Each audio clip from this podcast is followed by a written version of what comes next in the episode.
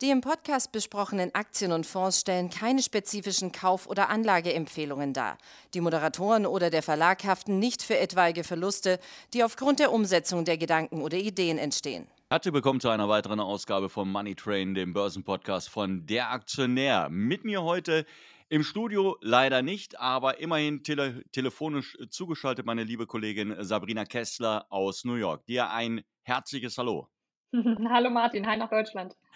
So, ähm, wir haben uns ja heute darauf geeinigt, äh, dass wir über die über den Disney-Konzern letztendlich äh, uns etwas unterhalten wollen. Das Unternehmen hat gerade wirklich sehr, sehr beeindruckende Quartalszahlen vorgelegt und vor allen Dingen, vielleicht nicht unbedingt so zu erwarten, ähm, mit den Umsätzen für die Vergnügungsparks letztendlich punkten können. Also zumindest das, was die Analysten betrifft, weil die Aktienmärkte gehen momentan ein bisschen nach unten. Da gehört Disney auch mit dazu. Aber operativ läuft es für das Unternehmen richtig gut. Ja, absolut. Also es geht durchaus aufwärts bei Disney. Das zeigen die Zahlen ziemlich deutlich. Also die Bilanz, die war doch sehr robust. Was, und du hast es eben schon angesprochen, eben vor allen Dingen an diesen vielen Freizeitparks und den Ferienanlagen liegt die natürlich endlich wieder offen sind nach der Pandemie. Und weil die eben gut ein Viertel zum äh, kompletten Umsatz beitragen, hat das eben dann auch den Erlösen einen ordentlichen Push gegeben.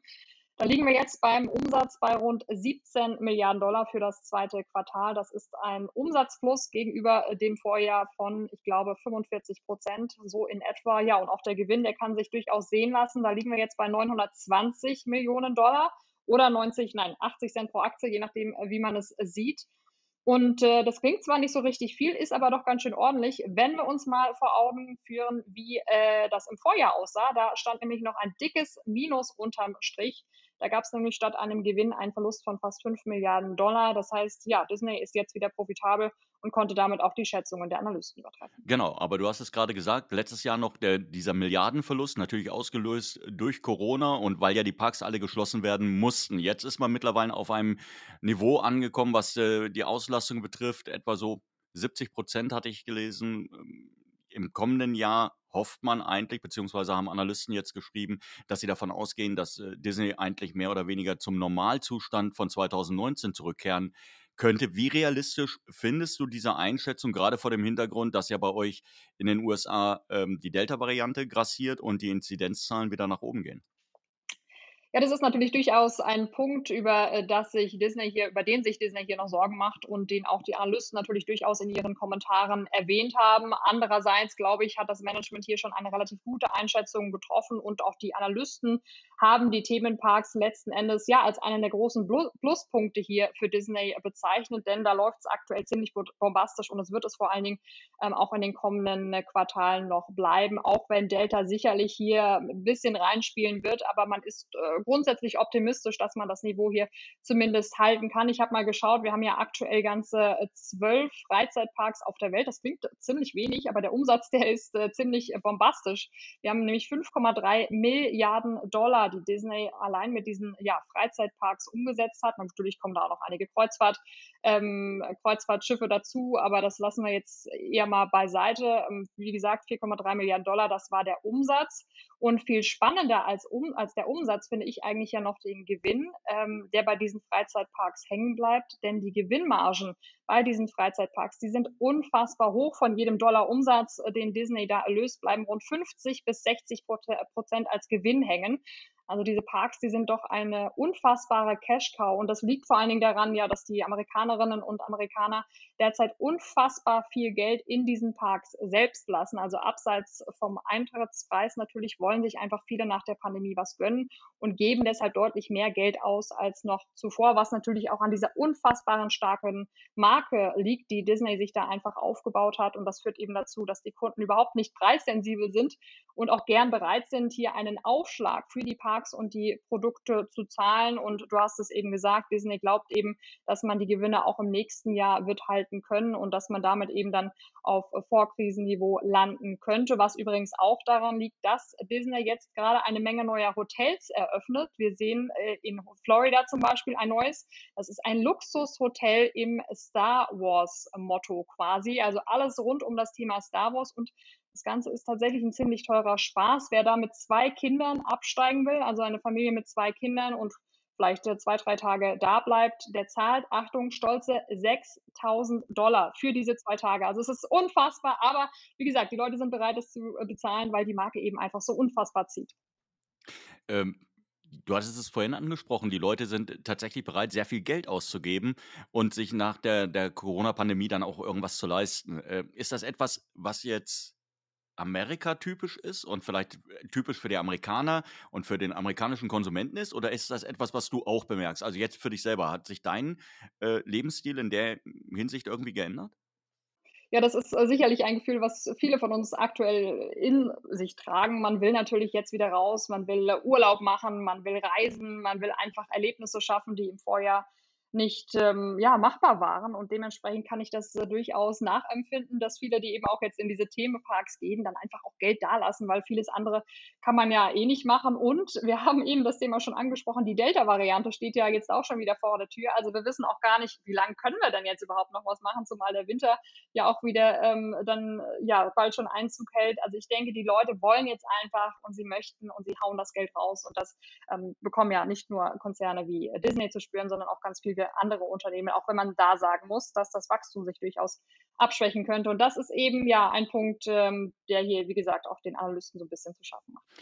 Es war aber eben nicht nur das, das Freizeitparkgeschäft und das Geschäft mit den Vergnügungsparks, sondern ähm, eben auch die Plattform Disney Plus, die wirklich wieder gezogen hat. Wir hatten im letzten Quartal Quartalszahlen gesehen, da war das ein bisschen enttäuschend ausgefallen, äh, der, der Zuwachs. Ähm, in diesem Quartal hat man wieder gesehen, wenn Disney aufdreht, äh, dann scheinen die Leute auch bereit zu sein, gerade wenn neue Filme und neue Serien in Produktion gehen, dann scheinen die Leute bereit zu sein, zu sagen, okay, dann ist es mir egal, dann hole ich mir die, ähm, das Abo eben auch noch ins Haus.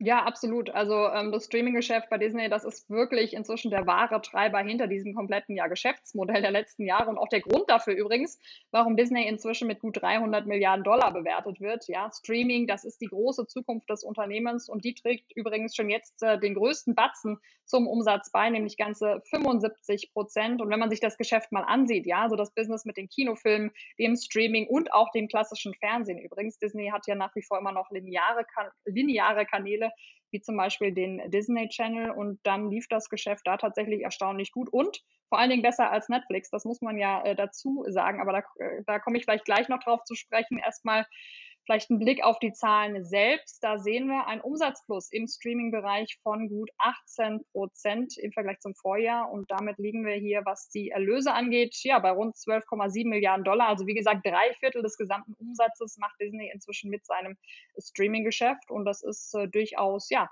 eine ganze Menge und äh, viel spannender. Also wie gesagt, ja, das sind äh, die Abonnenten, also die Zahl der Abonnenten, die jetzt in dem vergangenen Quartal dazugekommen sind. Und äh, hier gab es einen deutlichen Zuwachs und vor allen Dingen eben mehr als bei Netflix. Es wird ja immer von diesem Streaming War gesprochen, also der Kampf der Medienplattformen um neue Kunden. Und den hat eben Disney zumindest jetzt im zweiten Quartal ganz klar gewonnen, während Netflix nämlich gerade mal 1,5 Millionen Neukunden dazu buchen konnte, hat Disney äh, ja ganze 12 Millionen draufgepackt und das Quartal so dann mit einem Plus von insgesamt, nein, mit einer Gesamtzahl von Kunden so äh, von 116 Millionen Abonnenten auf der Welt beendet. Und das finde ich durchaus äh, spannend. Und wie gesagt, ähm, da äh, konnte Netflix äh, eben nicht so stark punkten wie Disney, die hier anscheinend doch äh, den deutlich besseren Input aktuell haben. Hattest du den äh, Start von Black Widow, dem, dem letzten Superhelden, ja, der letzten Superhelden-Auskopplung von Disney ähm, verfolgt? Hattest du, warst du selber in der Situation, wo du gesagt hast, Mensch, entweder gehe ich ins Kino oder ich, ich schaue mir das lieber hier über ähm, Disney Plus an, weil es war das erste Mal, dass der Konzern tatsächlich zeitgleich in den Kino, äh, in den Kinos einen Streifen gebracht hat und den Leuten praktisch über die eigene Plattform äh, zur Verfügung gestellt hat. Gegen ein kleines Aufgeld, 30 Dollar, 30 Dollar hat das Ticket, glaube ich, gekostet. Genau, und das ist auch gar nicht äh, so günstig, wie ich finde. Und äh, den Film selber habe ich nicht gesehen. Ich habe dann eher so ähm, die ganzen ähm, Nachrichten drumherum verfolgt, nachdem ja Scarlett Johansson äh, Disney jetzt äh, verklagt hat, ähm, was ich auch also durchaus berechtigt finde. Also ich glaube, das Gehalt von Johnson, das liegt jetzt hier bei ähm, Johansson heißt sie, ne? Nicht Johnson. Johansson. Ja. Johansson. Ja. ja, genau. Also das Gehalt von Scarlett Johansson, das ist ja schon eine ganze Menge, aber wenn man sich jetzt mal ansieht, wie viel Black Widow am ersten Wochenende eingespielt hat, dann bleibt einem ja wirklich der Mund offen stehen. Ich habe vorhin mal nachgesehen, also 78 Millionen Dollar Übersee. Dazu kommen 80 Millionen Dollar hier allein in den USA und nochmal 60 Millionen on top bei all denen, die das Ganze quasi daheim auf dem Sofa geschaut haben. Also das sind mehr als 200 Millionen Dollar, die dieser Film diese, ja, am ersten Wochenende eingespielt hat. Und äh, Johansson hat eben nur 20 Millionen davon abbekommen und hat jetzt gesagt, naja, da wäre doch eigentlich noch viel mehr drinne gewesen, wenn man den Film einfach nur im Kino gespielt hätte, denn ihr Vertrag ist ja so aufgebaut, ähm, dass sie eben einen, ja, einen Anteil davon abbekommt von all den Umsätzen, die an der Kinokasse gemacht worden wären. Aber dadurch, dass das Ganze jetzt natürlich auch daheim gezeigt wurde, ja, sind die, die, die Umsätze an der Kinokasse einfach nicht so stark gewesen. Experten sagen sogar, dass jetzt 50 Millionen Dollar dadurch die äh, Lappen gegangen sind. Also das ist schon eine ganze Menge. Und dementsprechend verstehe ich auch, dass Johansson da so ein bisschen gerade in Aufruhr ist, was zumindest äh, ihr Einkommen da angeht. Naja gut, auf der anderen Seite kann man natürlich sagen, äh, aus ihrem Fehler, so man das überhaupt Fehler nennen kann, wenn jemand 20 Millio äh, Millionen an einem, äh, an einem Film verdient, ähm, ihren Fehler werden sich andere zur Vorlage nehmen und die werden ihre Verträge mit Disney sicherlich anpassen, weil ähm, ja ohnehin klar ist, für die zweite Jahreshälfte 21 werden noch viele Serien, es werden noch viele äh, Kinofilme auch erwartet und dann natürlich Anfang 22 dürfte nochmal ein richtiger Sprung äh, auf die Plattform kommen. Also der Trend zu dieser Streaming-Plattform, das ist ja jetzt nichts Neues gewesen, der, der Trend zum Stream, aber der Trend äh, für Disney Plus, der ist ungebrochen und könnte sogar noch zunehmen? Der könnte in der Tat zunehmen, das glaube ich schon. Ich habe vorhin mal geschaut, was da noch alles in der Pipeline ist. Also da sind äh, durchaus viele Marvel-Klassiker noch, die auf uns warten. Spider-Man 3 ist dabei, äh, viele neue Filme, unter anderem mit Angelina Jolie und auch Matt Damon. Also ich glaube, da warten einige Blockbuster auf uns. Ähm, trotzdem, glaube ich, muss man das Nutzerwachstum so ein bisschen kritisch sehen. Ähm, ich habe es eben gesagt, Netflix hat ja deutlich weniger Nutzer dazu gewonnen wie Netflix, äh, wie Disney jetzt im, im zweiten Quartal. Trotzdem muss man sich so ein bisschen anschauen, wo die ganzen Neukunden bei Disney herkommen. Ähm, 12 Millionen hat Disney jetzt draufgepackt im zweiten Quartal. Insgesamt aber sieht man, dass ein Großteil davon inzwischen aus Indien kommt. Also 40 Prozent aller Kunden, die Disney Plus inzwischen besitzt, die kommen aus Indien. Und das ist per se ja nicht schlimm. Im Gegenteil, das ist ja auch toll, wenn Disney global immer weiter zulegen kann. Aber der Umsatz pro Kopf der sinkt eben durch die Kunden in Asien deutlich, weil die Abogebühren in Indien und auch anderswo natürlich deutlich geringer sind als hier in den USA. Das Ganze nennt man dann APU, also der Average Revenue per User. Das ist der Erlös jedes einzelnen Abonnenten quasi. Und der beträgt in Indien gerade mal 50 Cent pro Kopf und äh, pro Monat. Also das ist echt wenig Geld, was Disney da quasi übersee verdient. Und das führt wiederum dazu, ja, dass der Gesamtumsatz, den Disney ähm, mit seinen Streaming-Usern in diesem äh, zweiten Quartal gemacht hat, um 10 Prozent gesunken ist. Also Disney verdient aktuell gerade mal oder hat einen Umsatz von gerade mal 4 Dollar pro Nutzer. Und das ist bei Netflix wiederum anders. Ja, also das Wachstum bei Netflix, das war zwar nicht so groß, aber Netflix ähm, setzt mit jedem einzelnen Kunden fast dreimal mehr um als Disney. Da liegen wir inzwischen so bei 10,50 Dollar, 11,50 Dollar pro Nutzer und pro Monat. Und äh, dementsprechend, ja, wie gesagt, ist das Wachstum hier so ein bisschen ambivalent zu beurteilen, zumindest äh, wenn es äh, um das Thema Disney geht. Das mag absolut richtig sein. Auf der anderen Seite, wir sind ja normalerweise auch beim Aktionär eher äh, eine Redaktion, die das Glas halb voll bewertet. Und das bedeutet ja anderen, äh, auf der anderen Seite eben auch, dass Disney hier natürlich noch Möglichkeiten hat, in den kommenden Jahren durch entsprechende Preiserhöhungen, wie man sie auch gerade in den USA durchgesetzt hat, beispielsweise natürlich ähm, am, äh, am, am Kundenumsatz noch drehen zu können.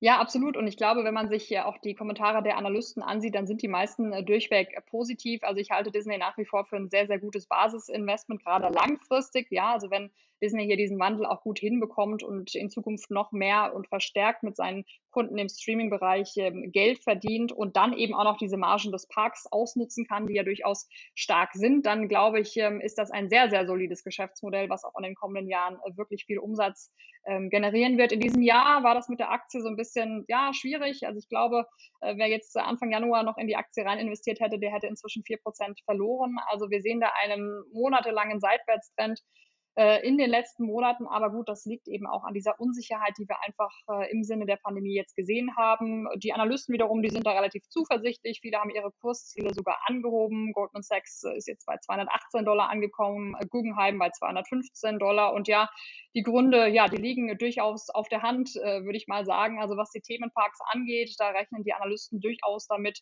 dass sie in den kommenden sechs bis neun Monaten zur Normalisierung zurückkehren können. Also da hält das Momentum einfach im Bereich dieser Freizeitparks an. Und auch Disney Plus, ja, wird sich wahrscheinlich, wahrscheinlich, wenn alles so weitergeht wie jetzt, äh, zu einem, ja, tatsächlich globalen Leader dann im Streaming-Bereich ähm, oder zum Marktführer tatsächlich etablieren. 2026, das ist aktuell die Ansage, will man Netflix als äh, Marktführer überholen. Und auch im Earnings Call hat man jetzt nochmal klar gemacht, dieses Ziel, das werden wir erreichen. Und das liegt natürlich an einer ja, ganzen Menge von Dingen. Du hast es eben schon gesagt, äh, Input ist da, ja, also Content ist ganz, ganz wichtig und da startet einfach in den kommenden Wochen sehr, sehr viel. Wir hatten jetzt gerade das Debüt von Free Guy, das ist ein Film mit Ryan Reynolds. Ähm, jetzt haben wir Mitte Oktober, wie gesagt, diesen Film von Matt Damon. Dann kommt Angelina Jolie auch mit dazu. Und dann haben wir am 12. November übrigens noch einen sogenannten Disney Plus Tag. Das ist ein ja, Promotion Day. Da lockt dann Disney mit Sonderangeboten und auch das könnte eben ja das Wachstum hier von Disney Plus nochmal nach vorne bringen. Sie haben es gehört, liebe Zuschauer, nein, liebe Zuhörer, muss man ja sagen. Ähm, es gibt noch jede Menge Wachstumspotenzial äh, für Disney und Sabrina Kessler sagte selbst, äh, die Aktie ist ein Basisinvestment. Die Analysten sind ebenfalls äh, sehr zuversichtlich. Es läuft, könnte man sagen. Und äh, ja, vor dem Hintergrund kann man Disney sicherlich auch auf dem aktuellen Niveau noch einsammeln. Man braucht vielleicht einen etwas längeren Atem, aber es ist auf jeden Fall ein gutes Investment. Damit äh, dir einen schönen Dank und schönen Tag noch nach New York. Bis zum nächsten Mal.